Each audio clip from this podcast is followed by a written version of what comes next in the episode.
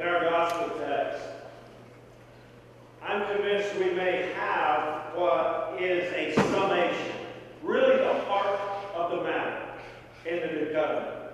I'm going to be so reckless to say we may have the Christian Shema. If you, that happens to me all the time. There must be some power surge from within. You'll remember the Jewish Shema. I'm going to get away from this thing. You'll remember that the Jewish Shema kind of sums up all of the heart of God. And in a sense, the best of our response that all of the Old Covenant calls for, all the law and the prophet. Jesus confirms that. Jesus gives us that as a lens, as a summation. I believe John 15 might actually be that. There's plenty of scriptures in the New Covenant that could qualify in this Hall of Fame, but I think John 15 uniquely qualifies. So this morning I want to give you just some snapshots. We've got nine minutes of context of the offer that's being made to us from the heart of God and the opportunity, the disposition, the posture of response that we're being invited into. Let me pray just a moment. Lord, I pray you will make a living reality yourself as vine. And that, Lord, we could take into ourselves the sap of your presence, of your love, of your grace, of your forgiveness, of your ways. In the name of the Father, the Son, and the Holy Spirit, I pray. Amen. Context wise, John 15 is part of the uh, great discourse. I don't like the way that's sounding. Let's go back here. We'll work our way around, brother. Stay with me. It's part of the great discourse. It's uh, some some uh, uh, scholars believe it's kind of a chiasm, this great discourse, and it's John 15's kind of in the focal point of that. But I want to look at the narrative context, the historic context of what's going on. We've got God, the triune God, beyond our highest thoughts of Him and our best thoughts of Him, having pulled on human flesh in Mary's womb, resident among us. And in His Godhood, He's at the pinnacle of saving history, except for the second coming, perhaps, where He is present.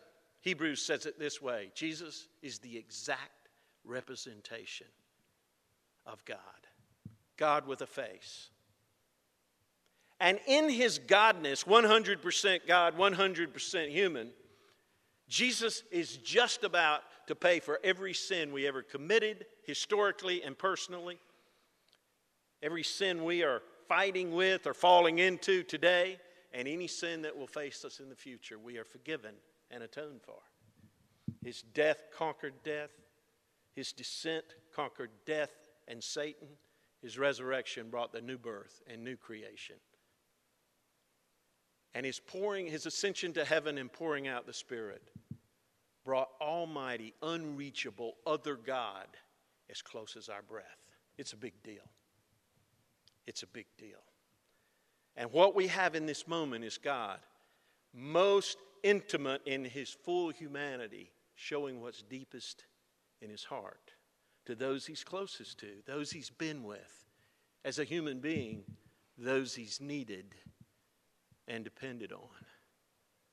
This moment, let me say it quickly, is like this. I was, I was closest to my grandmother. I, my parents loved me probably better and deeper than my grandmother and grandfather, but my grandmother and grandfather, all they did is just loved and delighted in me. No discipline to speak of, no restraint to, to uh, have to put up with. They just delight. They were the people that I learned first about the grace of God before I knew there was a grace of God. Because they just loved me because I existed. Because it was in who they were to love me. My grandmother was dying. Now, my grandfather if it had been him and he said, I'm dying, it might be like Fred Sanford. You know, he was always having the big, I'm having the big one. But when my grandmother says she's dying, you better pay attention. And she said, Come near to my dad and to my grandfather. uh, this is the old rule way of saying it. She said, I want to say my piece.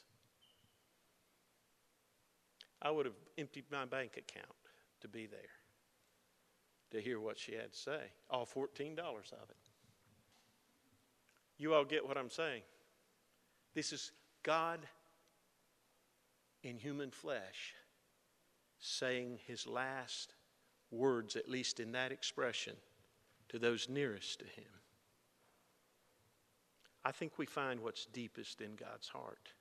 I think we find what the Lord is saying this is what all of this is for. This is the relational, this is the existential, this is the new creation life. This is the way I want our relationship to go.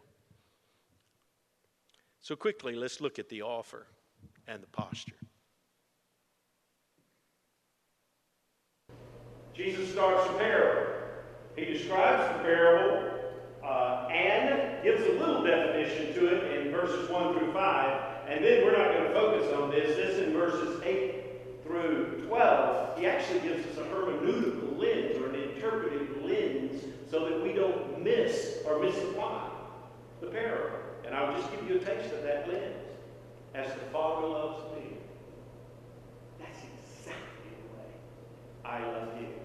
People of God, right now, who God was and is to those hearing Him actually say these words, He is to us this morning in the person of the Spirit. So, what I'm saying is to you, Jesus says, I am the vine. That's the big, thick thing in the middle. And you are branches. That's these little spindly things that are attached to the vine. He's saying this is the way I want our relationship to be 24 7 connected in vital unity. Your very life interrelated to my very life in you in a Trinitarian oneness that's available just like me 24 7. No wonder Peter says, Angels almost are become breathless at what has been offered and being offered in the new covenant. So my question to you is, how well are you receiving that offer? Now comes to the posture. The best I can tell, this is no botany lesson. Doesn't, you'll embarrass yourself if you quote from my botanical truths this morning. But the best I can tell, that botanically, and I don't know how much of this Jesus had in mind, I realize I have biblical scholars, you overdo your interpretation of the parable, but he gives us the lens. We can do this. About the only thing chiefly that the branch does is just receive from the vine. Oh, yes, photosynthesis, there's other things. When I was a child, uh, in rural Mississippi, the worst thing you could say to another five year old was, You are just a yellow bellied sapsucker. I'm not, because I was five years old, 25, I was not real self reflective. I couldn't tell you exactly what we meant, but it was not good. But I would guess looking back, what we meant is all you do, all you have as your focus is just sucking in the sap, just what's in it for you. And then I begin to realize what Jesus is saying to us about abiding in me. And my word abide in you.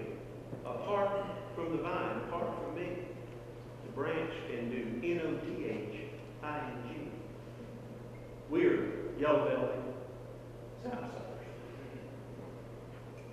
Not really.